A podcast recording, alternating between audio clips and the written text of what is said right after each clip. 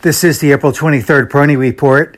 Yesterday's abrupt intraday pullback was attributable to the Biden administration's proposed big increase in the capital gains tax, presumably for Americans making a million dollars or more.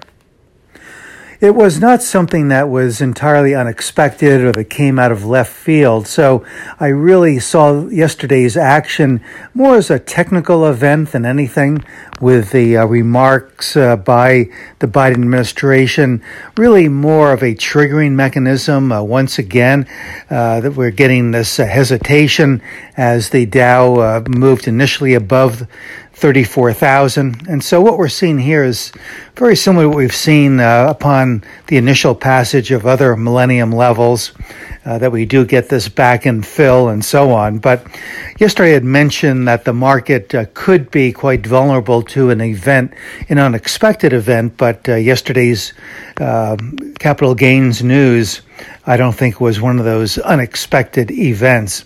All of that said, I think that the uh, market's uh, uh, correction potential or possibilities here technically probably something in the order of 3 to 5% or so, but uh, I did raise the uh, support uh, marginally on the Dow mostly as an indication that uh, what we are seeing here with this uh, choppy action near the 34,000 level is really constructive. It is um, testing uh, the support levels for a lot of stocks individually, for sectors, and for the major um, market indices. And I think this process uh, could continue for for a while, but uh, I think it ultimately will construct a higher level of support and provide a platform for the market to uh, move higher.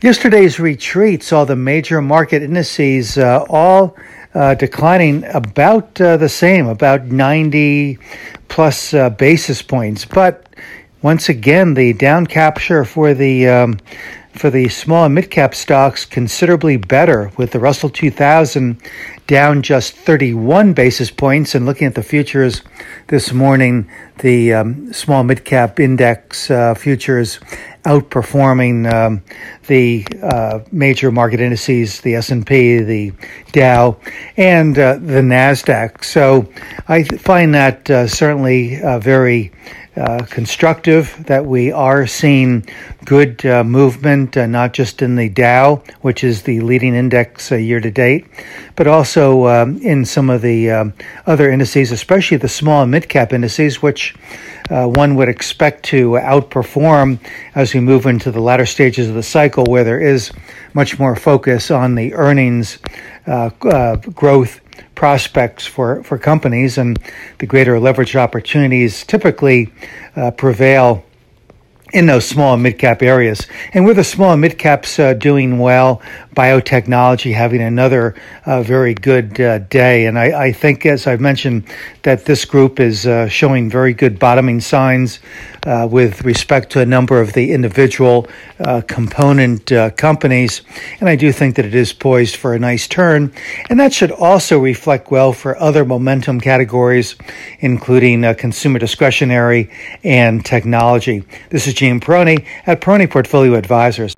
All expressions and views presented on this podcast are the opinion of the commentator and may be subject to change.